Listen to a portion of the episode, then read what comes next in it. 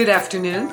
I'm Rhonda Finan, and this is the Healthy Options program here on WERU Community Radio.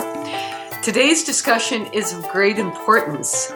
You know, spring we think is springing, is, and um, we're back in our yards, in the woods.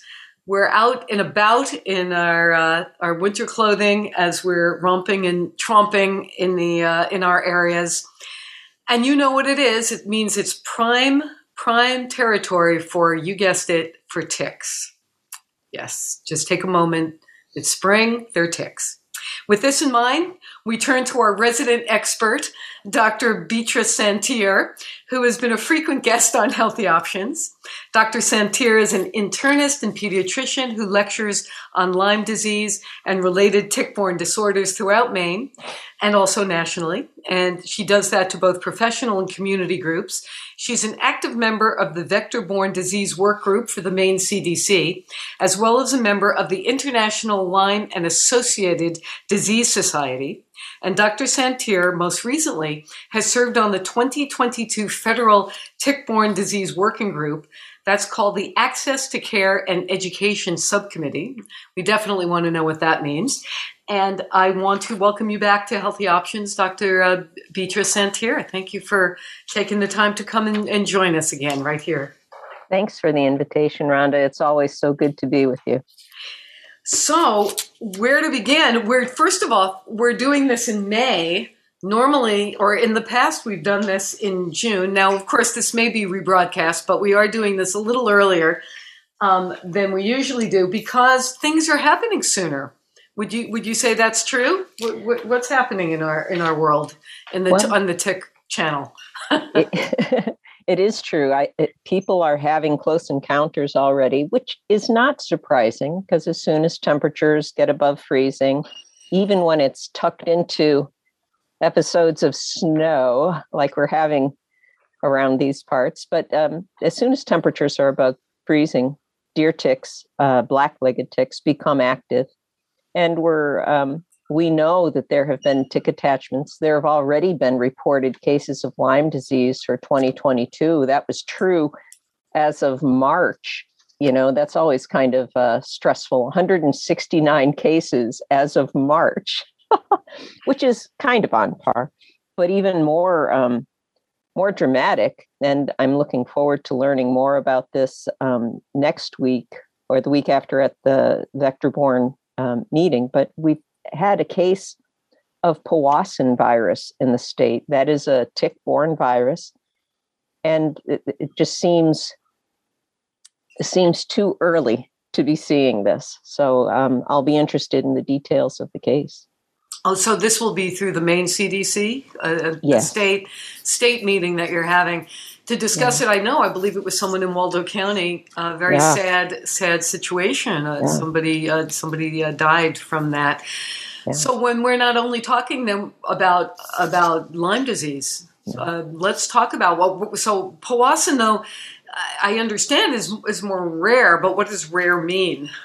Well, you know that's that's an excellent comment because it is a rare finding. At least um, severe cases that come to our attention, it's it's widely held that there are probably um, many cases that go undiagnosed. It Powassan virus comes in two lineages. Uh, one that is transmitted by the woodchuck tick, Ixodes cookei.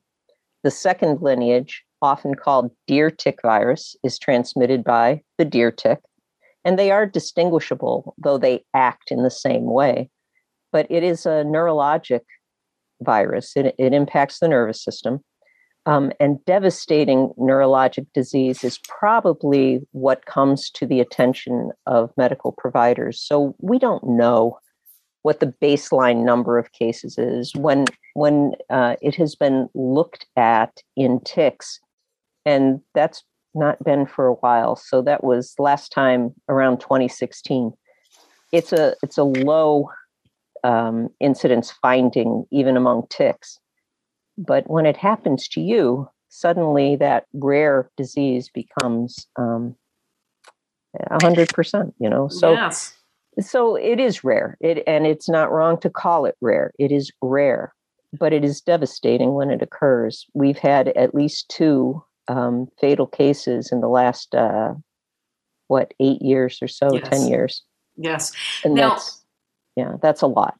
It is, and but you're also saying someone might have it and it not be as manifest and pronounced. So that's that's interesting. So we really don't know. Well, like many of the diseases, you know, um, West Nile comes to mind. That's also in its severe forms, West Nile virus. It, it's generally a, um, a mosquito transmitted infection, though interestingly, it has been found to uh, in black legged ticks. Um, there's been no evidence that they can transmit it. And, you know, so mosquitoes are the issue with West Nile virus. But we know that the prevalence in society is far higher than the prevalence of disease from it in society. And so, uh, yes, you know, you, you can have these without being very sick and and requiring attention. The issues, of course, are that we don't have treatment. All we have is supportive treatment, so we can uh, try to support your body while you recover, but we do not have ways to uh, combat it. And the other important that's issue for, that's for the Powassan, yes. Powassan, well, also West Nile. Oh, well, but no. the other important issue about these um, tick-borne or mosquito-borne viruses, but specifically the important issue for Powassan virus, is its transmission time. Um, this virus can be acquired from a tick that is carrying it in 10 to 15 minutes of attachment. So, so, so if it were monumentally common, um, I think we would know. So that's point one. But point two is if anything gives you the idea that it is a good thing to prevent tick attachments, this one ought to get your attention. Yeah, rare but devastating. So um, keeping ticks off of us is is a crucial um, preventive method for that virus, but also for all of the other tick-borne diseases. That's our level best approach to ticks is keep them off. So the so we were talking about powassan as a virus, right? And but when we're also talking about bacteria, so let's just clarify that, and then let's talk about the different kinds of ticks we might see because you have already mentioned a wood tick and a deer tick, and sure. And so let's clarify all that, and then we'll... yeah. Well, you know, the ticks that are active right this minute, if you're encountering ticks, are probably adult deer ticks who failed to uh, get a, a, meal last fall, and now they're uh, questing again. Um, the next tick that's going to be on the scene in Maine will be uh, dog ticks. So they're a different different group of ticks. They're generally larger. They have very distinctive markings on their um, on their backs. Uh, what I call either lacy white markings or white racing stripes sort of on the back of the tick and they they are quite visible so you can distinguish um, dog ticks from deer ticks not just by size because size can change as ticks feed um, deer ticks in terms of their recognizability are generally small dark and have either a, a uniformly dark or two-toned coloration you know um, dark black or brown and then this reddish um, lower portion or, or abdomen is what it is. Um, so you've got those. And so, so dog ticks are about to emerge and they have been abundant in recent past. So we, we're not going to anticipate less than an abundant crop of dog ticks. And fortunately for us, in the state of Maine, we have not seen any of the diseases that they are capable of carrying, um, particularly uh, displayed. So that's good. It's not that they can't transmit disease, but we have not seen that. Um, what do they transmit? Well, they can transmit um, what are called rickettsial diseases. So, Rocky Mountain spotted fever and its relatives. Um, they can transmit Ehrlichia species. Um, there are certain ones that are more likely in dogs and some that we do find in the state. And uh, tularemia, there's another dog tick transmissible thing. Okay. So, so You mentioned something about a wood tick. Uh, wood ticks look kind of just like dog ticks. So I, I, think you'll be hard pressed to identify them on site um, as different. And in the state of Maine, honestly, um, I'm not sure that we see um, quote wood ticks particularly, but but dog ticks. The third tick, I guess, that people should be aware of that is an emerging tick in the state is um, the Lone Star tick. Uh, you've probably heard of that one. Uh, its real name is Amblyomma americanum, and it has a distinctive appearance as well. It is generally a small tick, generally either uniformly dark or it has a telltale white dot on its on its back. So it's identifiable in that way. And it too has been known to carry disease, um, um, Ehrlichia species, and I believe tularemia. But the also um, responsible for STARI, S T A R I. That's um, Southern Tick Associated Rash Illness, which is going to turn out to be a misnomer as this tick spreads throughout the states. But um, for all intents and purposes, it looks just like Lyme disease, but we have not been able to identify the uh, bacteria agent of Lyme disease in these ticks. So we don't know what the underlying pathogen is. Um, in practical terms, clinicians who would see someone who had the rash of Lyme disease, um, but had a Lone Star tick uh, attachment, even if mostly people don't see the tick that gives them disease. But um, the general recommendation at this point is still to treat as if it's uh, it's Lyme. So there's that. But here's the other important condition associated with Lone Star ticks that um, is an emerging problem, and that is uh, red meat allergy called alpha gal allergy. Mm-hmm. And alpha gal is um, really it's a sugar, it's a polysaccharide that's probably found in um, the tick saliva of these um, Lone Star ticks. And it can sensitize a person who has been um, bitten and therefore um, sensitized uh, to this product and it results in or can result in not everyone gets it so there's a lot of information that still has to be discovered but it results in um, an allergy to red meat. And it's not like you eat a bite of red meat and you suddenly have an allergic response. It's a delayed allergy response. So it's, you know, four hours later or even longer than that. And that makes it quite confusing for people to figure out why they are having the reaction they're having. And in particular, if they're unaware of a tick bite, which we often are, um, though I believe uh, Lone Star ticks are somewhat more often identified just because they're such aggressive little ticks. But the state of Maine it has identified um, Lone Star ticks here. And so I, I, I, not in huge numbers, it's not considered to be established yet, but more than there used to be. And, and we're seeing some of like the Ehrlichia um, infections in the state they're kind of steady state. It's not like they're dramatically rising, but there appear to be more than there used to be. So again, the association with this tick may be something that we really do have to watch and be mindful for. And so, eh, which means healthcare providers need to be mindful of it, but so do people who, you know, suddenly can't eat certain foods or can't identify why they are feeling so bad. Um, and and some of the reactions have been so severe that they would be characterized as what we call anaphylaxis. That's like a full blown allergic reaction with respiratory distress and everything. So it can be quite consequential.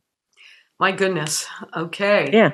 Uh, uh, yeah. Yeah. Because it wasn't enough that we had these other diseases. Let's let's let's see what else we can find. it's yeah. yes, really. So if you just joined us, this is the Healthy Options program on WERU. That's uh, e- ERU Community Radio. I'm Rhonda Feinman. We're speaking with Dr. Beatrice Szantyr about ticks and tick borne diseases today. So we discussed a little bit about the virus. Is Ehrlichia Ehrlichia is a co-infection, right? Let's so where we're talking about Lyme disease, yeah. we're talking about a particular bacteria, and then we have other infections that these little critters, whether right.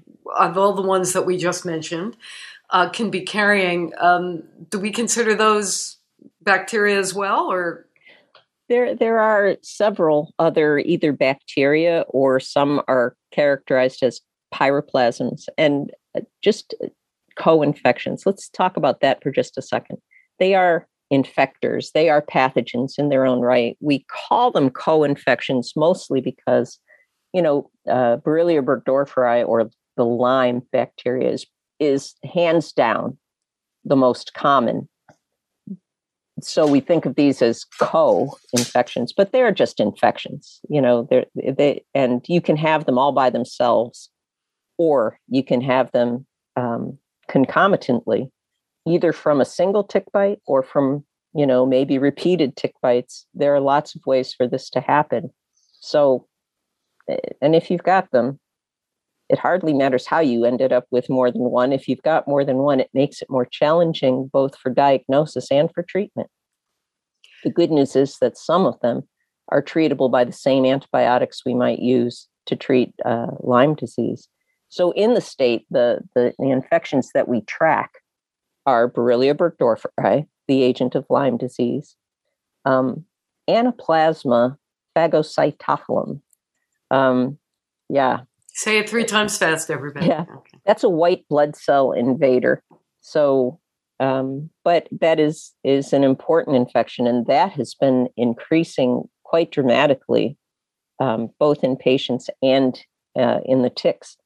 Um, in addition, we track Babesia, which is um, in the group called piroplasms. It is a red cell infector relative of malaria. So it's a malaria like parasite that invades red cells and causes a host of problems as a result of that. And you can have them together.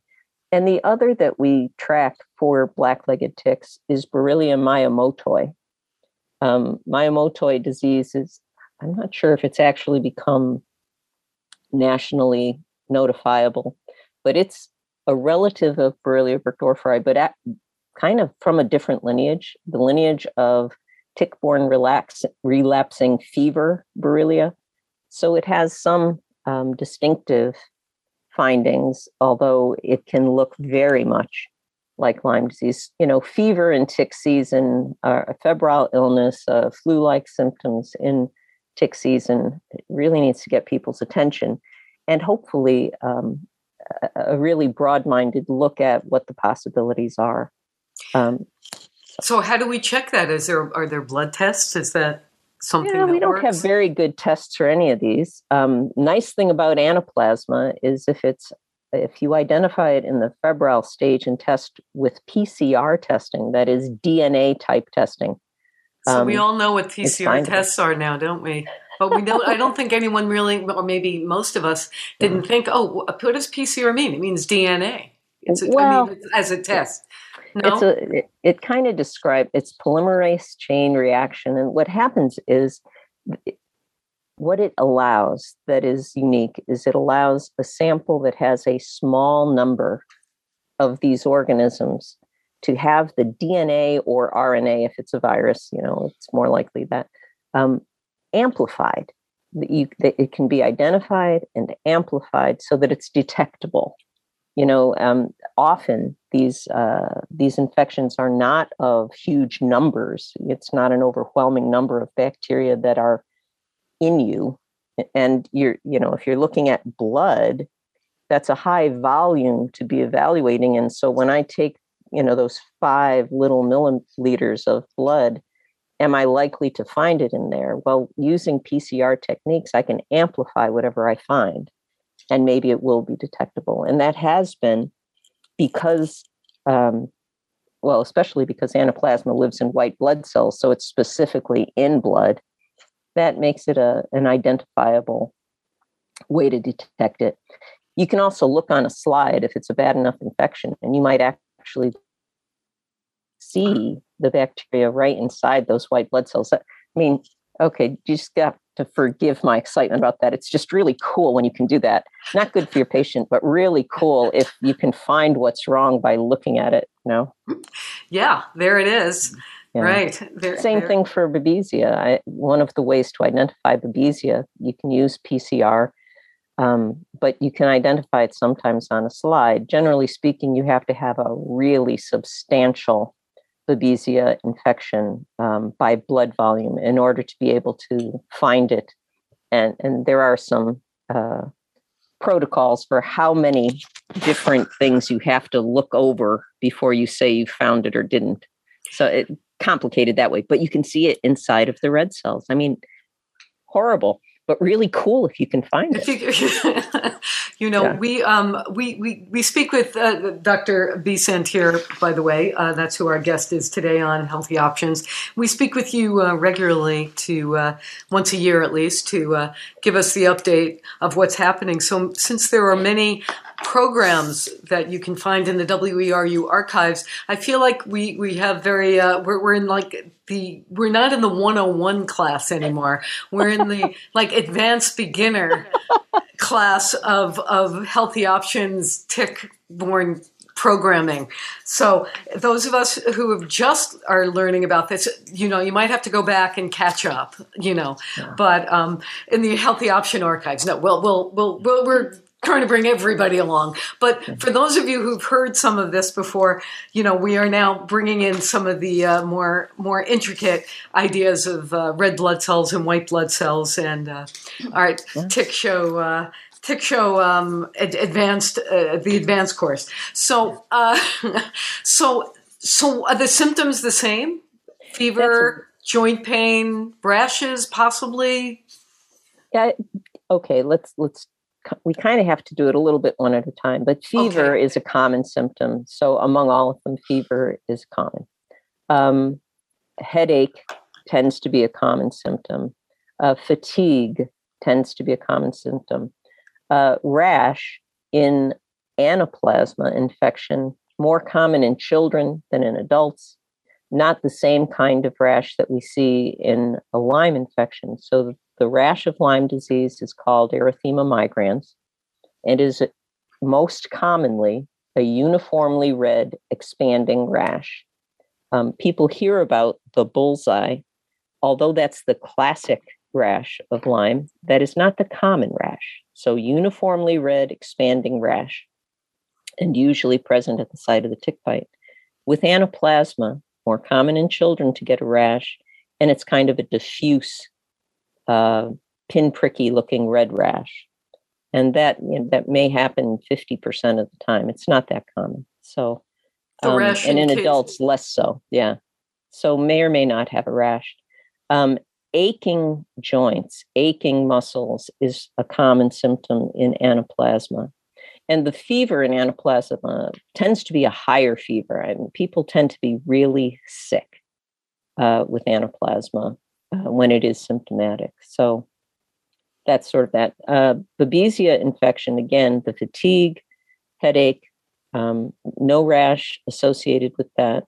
Um, breathlessness and shortness of breath are not an uncommon finding in Babesia infection. And then with all of these, there can be liver function elevations. So if we end up looking in the laboratory, we can find some of these.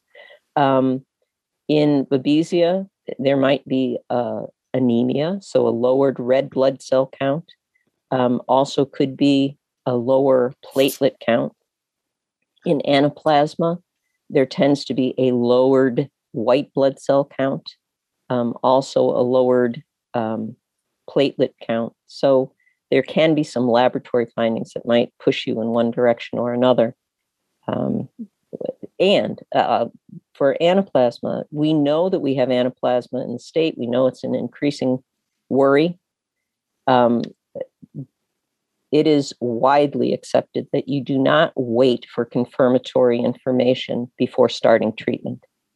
If uh, if you have someone who is ill with this and you suspect it's possible, start treatment immediately good news is um, the tetracycline antibiotics, so like doxycycline, which is first line for um, Lyme infections, is also first line and effective for anaplasma. Um, so there. Important for um, for treating um, medical providers to know what might be in the area, and um, and in the state of Maine, we have to consider anaplasma. Absolutely, um, it's it's a growing number. I, I checked out the the UMaine Cooperative Extension's uh, tick report, and what I was one of the things I was taken with is that the percent of infected ticks has gone up. Um, in last year's materials, um, I think it was like overall 42% of ticks were positive for at least one pathogen. It's almost 50% of ticks positive for at least one pathogen now. Um, and you know, adult tick versus nymphal tick, adults are more likely to be infected. So, of in adult ticks positive for at least one pathogen, it's almost sixty percent, fifty six point seven percent. It's just, um, and those wow. are the ticks that are you know being sent into them. Um, so this is passive surveillance. This is this is not active discoveries. It's it's consequential. And of those, about 50% of adult ticks that they received, so 48 plus percent, were infected with uh, Borrelia burgdorferi, the agent of Lyme disease. Lyme disease. So, yeah. And wow. the thing with uh, anaplasma is it almost doubled. The infection rate of anaplasma in ticks almost doubled, went from like 7 ish percent to 14 ish percent. So, wow. very important um, so that, that we be mindful that this is an increasing issue. So let's talk. First off, I, I, should just say that we do have a special guest here today. Um, I, I, know it's hard. It's in the it's in the uh, the tub here on a towel. This is the tick because here at Healthy Options we love to do primary research for many of our uh, many of our guests. Well, not all of them, but uh, specifically with Dr. Bisentier, I think this is the second time that uh, that we've uh, we've actually had an embedded tick. Yeah. And we'll talk about what the what to do. And this one, uh, apparently, I don't know how, was crawling up the wall in our home, uh, in in a in a, a, room where some clothing uh, that, from the garden had, had, was living. But I just wanted to let people know that there. I, I know you can see this. I know. Um, yeah. here it is. Um, I want to talk about a couple of things now that we have um, our uh, our special guest. This wasn't attached to anybody or anything or any animal. Is there any reason to send this in? And why would you or why wouldn't you? Um, just for data or? Yeah, I, I encourage uh, sending the ticks into um, uh, the university uh, cooperative extension tick lab. It's um, it's such a good service and that's where we get this kind of data where the ticks are and what they're carrying the the better citizen scientists we are in collecting these things and um, turning them into information. Okay. I think the more we understand risk. Well, I, I Dr. Szantyr is just being so um, encouraging by calling us um, uh, citizen scientists. Yes, I've decided that, yes, we are now citizen scientists with this tick that was crawling up my bathroom wall. I want to just tell you, I am so pleased to be part of the research. and all of you out there, I want you to do your part. A, not get these on you, and B, if you do, we'll we'll talk about. We'll have this all um, uh, we're not naming this, by the way. It doesn't have a name. We're not. It's not a pet. Um, but uh, we'll talk about where to send it, uh, what the options are, and what to do. Uh, but I also want to talk. Yeah. So you mentioned something about the University of Maine Extension, and that's one place you can send, and that's very convenient up in Orono if you're in the it state of Maine. And it's a nice price for fifteen dollars. They identify the tick, the state of engorgement and they do PCR testing for the three most common um, infections in Maine. So for Borrelia burgdorferi, for Anaplasma, and for Babesia. Um, we talked about whether they're going to be looking for um, Powassan virus anytime soon. And of course, they want to. but that requires, because it's a virus, it requires a whole nother level of laboratory um, what would you call it? Precautions. And so they they need a different space and different setup for it but it's certainly on their to, their wish list for activities they can do and provide. It, it would be um, useful research so. so we can get we'll have all that listed on uh, when we when this gets archived it'll definitely be on the archive where where to do that um, any kind of contact info if you are listening, I know they don't take ticks from out of state, I don't believe. So no, if you were no. listening, because we do have a, a, good listenership around around the country, another place is uh, through uh, in Massachusetts. It used to be through the university. It is now called Tick Report. We, by the way, are not connected with any of these, so we're just giving these uh, off uh, out as uh, resources, and that's called MedZoo M-E-D-Z-U in, in Tick Report in Amherst, Massachusetts. And that that is another place you can send them in. We are happy to report. Oh, we I even have a picture of something. We did send something in there recently. The one that was embedded, the one that's not in this container, um, um, and everything came back negative. It said the DNA was quality was good, the RNA quality was good, and uh, out of uh, the abundance of caution, we had a clean removal. Let's talk about how to do that.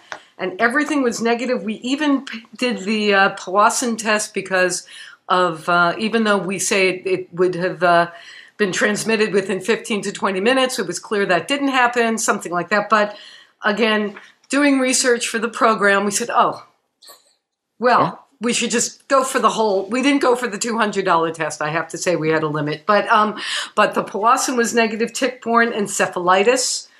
And all these Borrelia, all of the ones that we have been discussing, Ehrlichia and anaplasmosis, all of these infections. So we're happy to say negative, and now we will definitely be sending this into the University uh, right uh, of Maine, um, right here.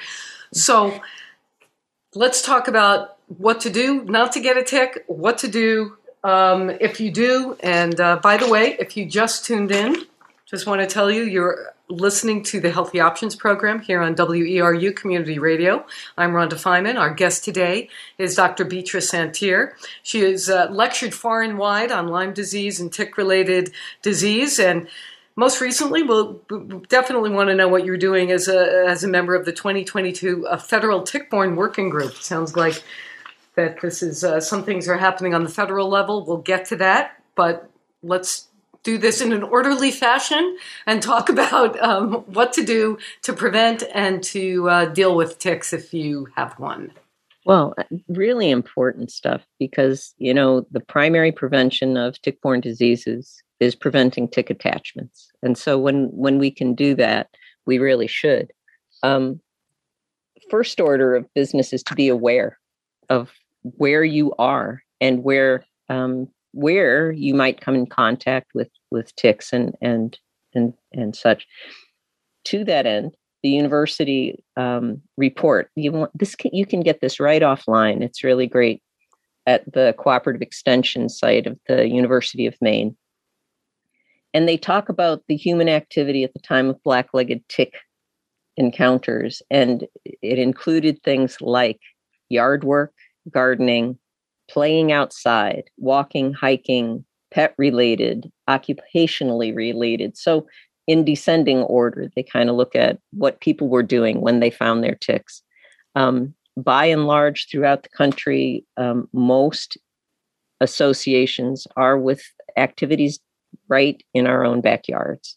So you just have to be mindful. And that means there are things you can do, landscaping things you can do to make it less likely that you encounter ticks on your own property, mowing the grass short, making it um, what they call zero scaping, drying out your yardscape a little because at least deer ticks, particularly, require it to be moist. We're having a lovely moist spring.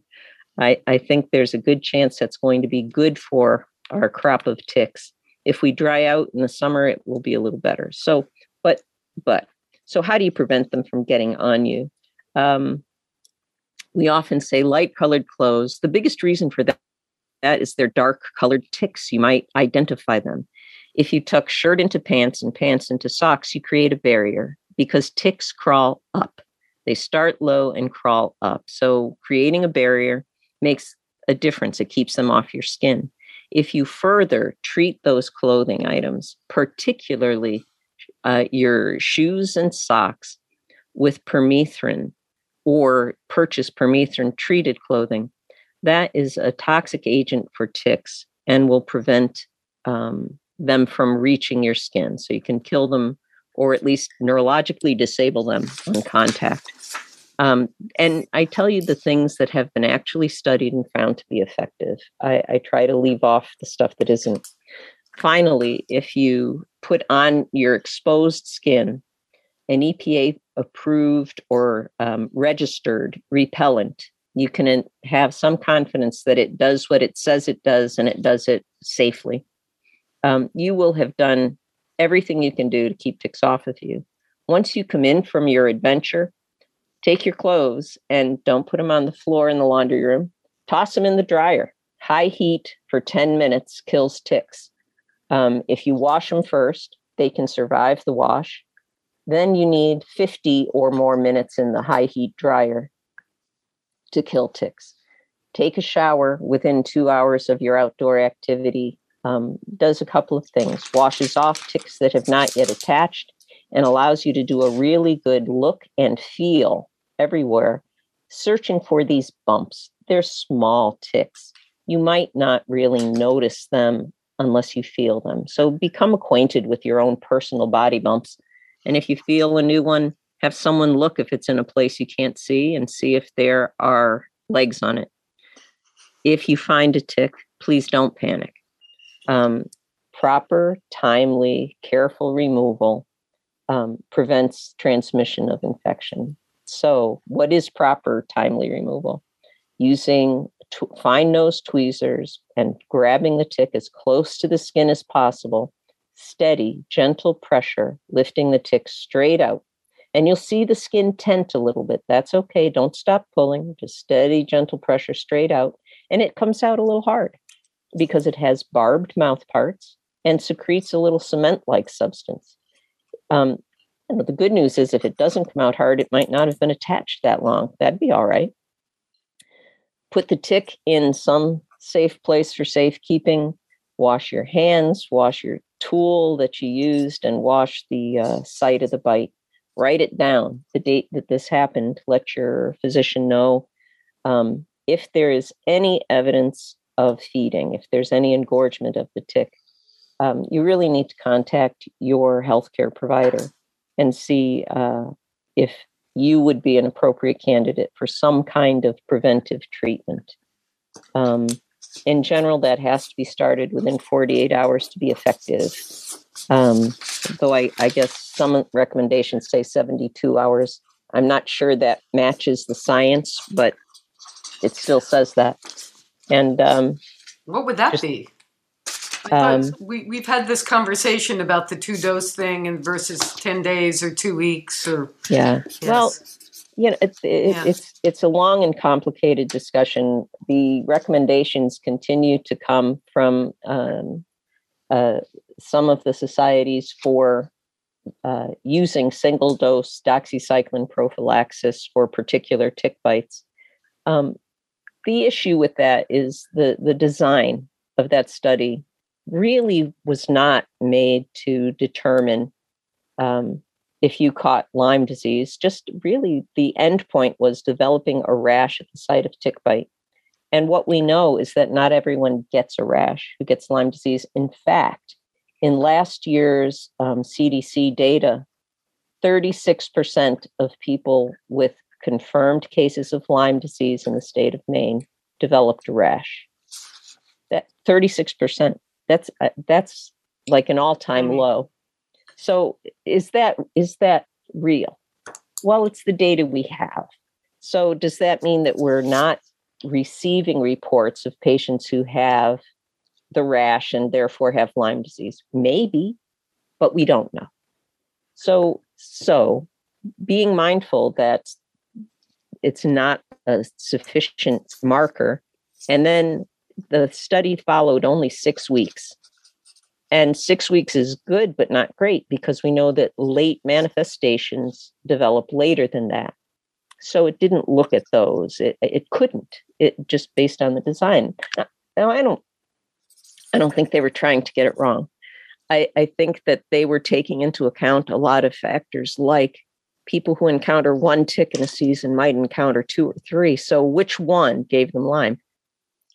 Right. Difficult to do the study, but that doesn't mean that the study showed what they concluded that it did. And in fact, they had such wide confidence intervals that one case in any direction could have made a huge difference.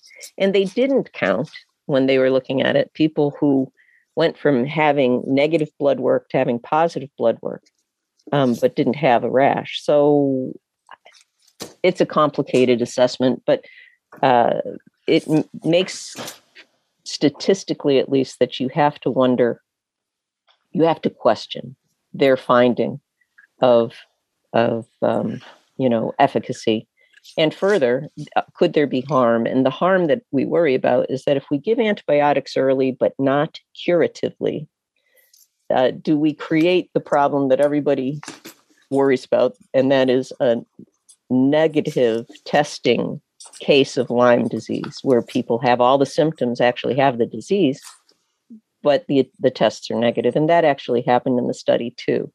So it's it's it yeah. is complicated. So there are herbs, there are homeopathics. Is this the case where you would probably want to send the tick in, as we've been discussing?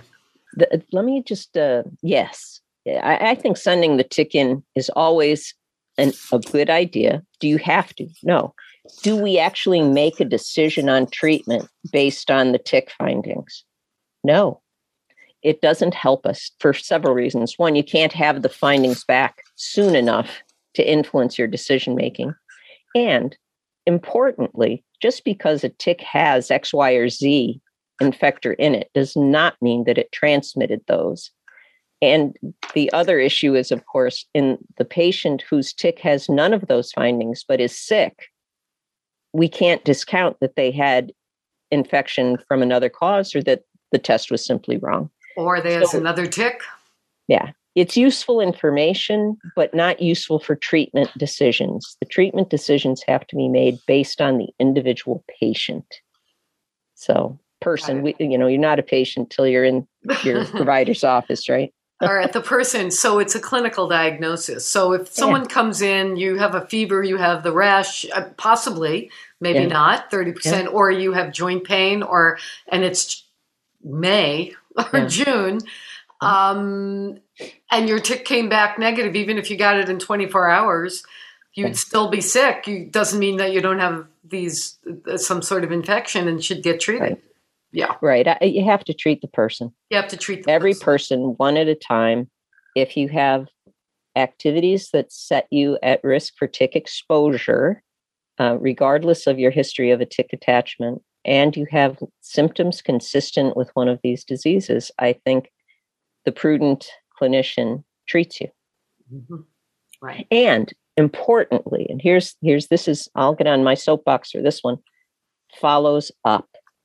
That you've got to be seen in follow up. What what we want to make sure is that we are not creating long-term cases of tick-borne disease. We you know the goal is prevention and early recognition, but those goals are because the late consequences and folks who end up with persisting symptoms following Lyme disease um, is a worrisome and significant problem. I think the recent numbers out of CDC and um, other investigators suggest that there are almost 500,000 cases of Lyme disease being diagnosed every year. Now, the reported confirmed cases only number about 40,000, but there are about 500,000 based on other accumulated data with um, insurance forms and, and such as that.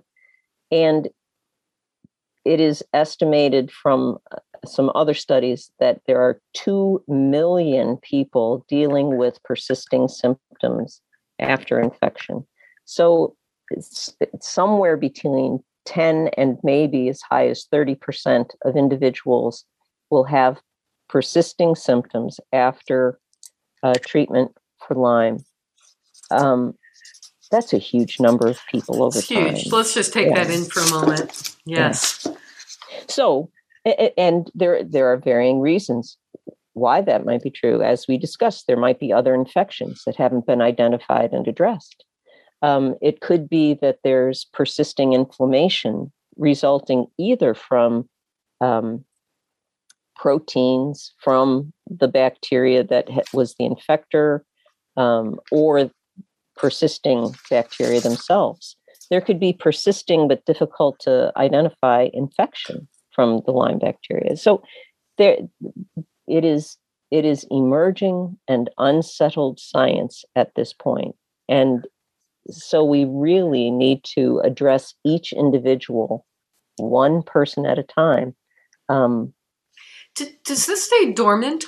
Can this be a dormant thing? You got your tick in 2010 and now it's 2022 is that long is that it does it is it that long or is that not long and you know too well wouldn't be that's realistic. a great question uh, to which know. i'm not sure we have a good answer. We do know that uh, there is latency with this infection. Um, some of the early studies of neurologic disease indicated that their, an individual's neurologic symptoms did not occur for 18 months after the known exposure. So we get into all of this, the known exposure. So we don't know, but yes. there does there is good evidence for latency. Um, uh, from my standpoint, uh, the known exposure being at that time, I would work on getting the rest of the history very carefully laid out. And were you really asymptomatic all that time? Or were you just not complaining? Did you have not enough to to bring you to attention. Right. So there's just so much to work through for people. I, some of the ones that you mentioned with uh, shortness of breath, uh, mm-hmm. I'm wondering if people wonder if they have COVID or, you know, so they tested negative for a PCR test for COVID, but then ignored this idea that it could have been from a tick or, well, or something. We're all kind of worried about that. I mean, really, all kind yes. of worried about that because the last two years, of course, um, the preoccupation on everybody's part with coronavirus is appropriate, but it does mean that some people didn't come to attention because they didn't want to um, uh, uh, come into contact with with the medical system uh, appropriately. They didn't want to, yes. I guess. And some is that um, symptoms do overlap. You know, it, it's not like there is one and only one disease identified or definable by all of these symptoms. And so there is concern that some diagnoses have been missed because of uh, our attention to coronavirus. So if you just tuned in, by the way, uh, this is the Healthy Options program on WERU Community Radio. I'm Rhonda Feiman. We're speaking with Dr. Beatrice Szantyr about ticks and tick borne diseases. So we're tucking our clothes, uh, our, our, we're treating our, our clothes and and um, maybe now it's it, DEET and all of that. We, we think about why would we want to put this stuff on us? Isn't this is permethrin? It does it stay uh, in the clothing? Is it on our skin? Are we poisoning ourselves? You know, we have to think about in order to prevent one disease, are we causing another? Yeah, this is so complicated. It is great questions. Always great questions. You know, stop it. Um, Yeah, I, the the deal with permethrin is once it dries into the clothing, it's uh, inert in terms of people, or appears to be, to the best of our knowledge, at this time. You know, that's that's science always. It's what we know now. Um, so it it's related to chrysanthemum, although the synthetic is not chrysanthemums, but it's related to chrysanthemums. So it's a synthetic derived agent that looks that's a pyrethrin, like in chrysanthemums. Um, it appears to be safe for people, and in the non-wet form, safe for your um, domestic animals. um, specifically cats. Cats uh, do not have the ability to break down pyrethrins. And so, uh, wet permethrin is a risk for your cat. Once it dries into the clothing, it is no longer a risk. Um, and I understand people not wanting to use a lot of it all over themselves. You know, you can get products like if you do your shoes and socks, 73 times decreased number of tick attachments, shoes and socks. So it's it's a good thing. And it has been tested in the field for occupational workers who are in the field and has been shown to be uh, effective at decreasing the exposures.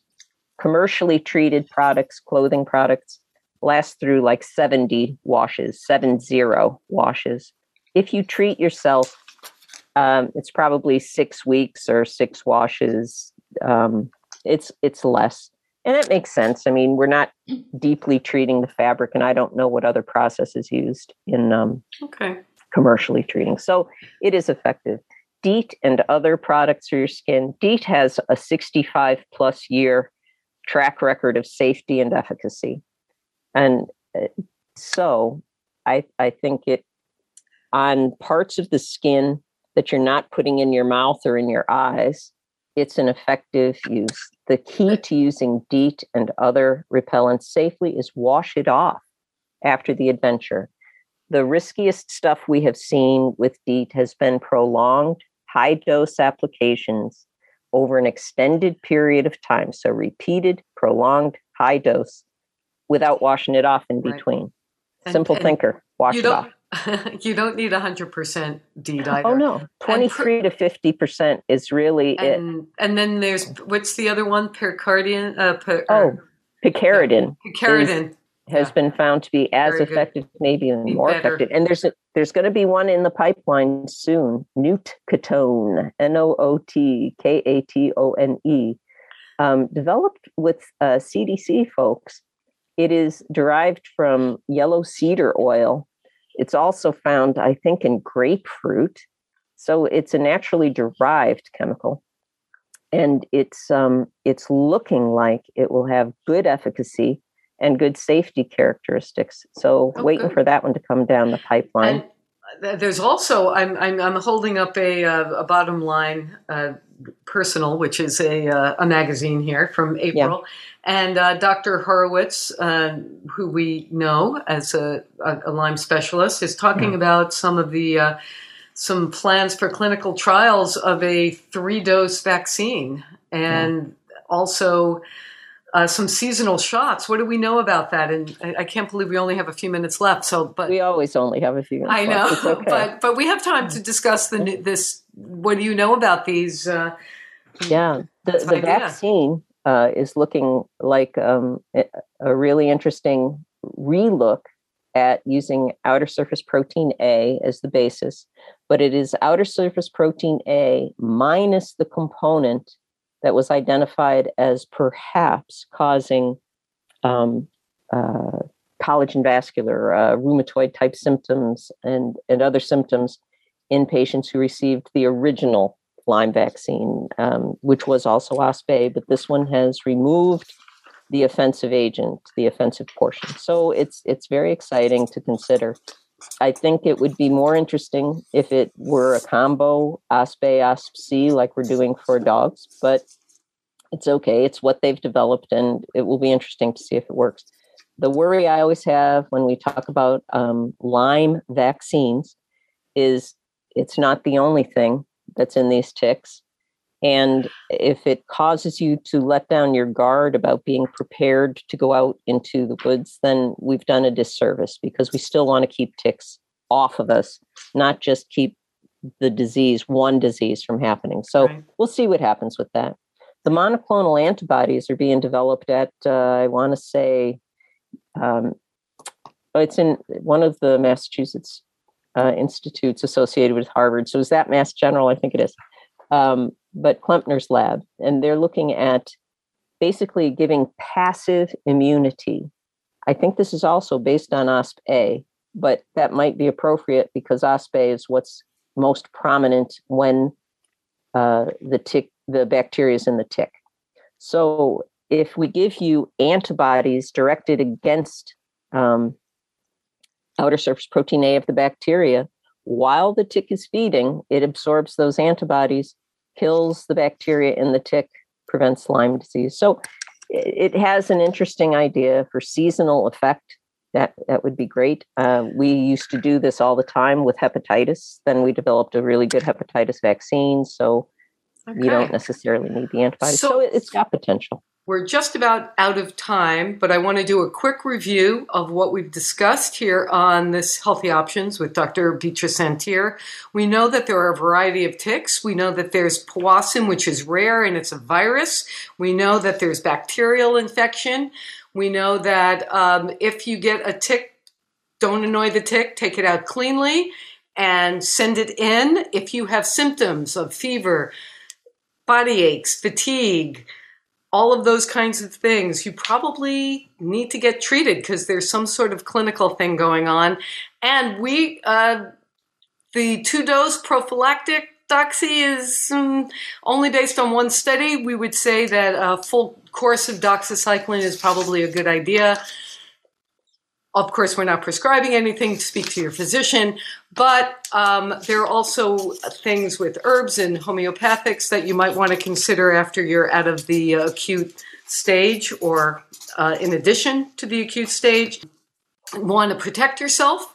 Wear permethrin clothing, tuck socks, uh, pants into socks, and t-shirts or shoe uh, into your pants, and use some uh, permethrin, as we said, on your clothing. And what's the other kind of uh, 20% DEET and 20% uh, pic, what, what does it be? The pic, picaridin? Uh, 20, 20, well, 23 or greater DEET, uh, picaridin at 20%. And uh, others, you can check out the EPA page and they do a pretty good job of, of laying it out. So, prevention, early recognition, follow up. And don't annoy the tick when you're taking it out. Okay. Our guest today on Healthy Options has been Dr. Beatrice Szantyr. Thank you so much once again for being on Healthy Options with us. Always good to talk with you. You can find links to the show, to all the other shows that we've done with uh, Dr. Szantyr and other information that was mentioned, as well as um, as I said, the previous shows with Dr. Szantyr on the Public Affairs Archives at weru.org.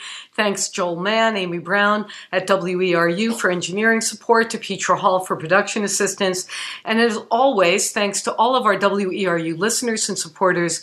This is Rhonda Feinman wishing you the best in health. Thank you for joining us.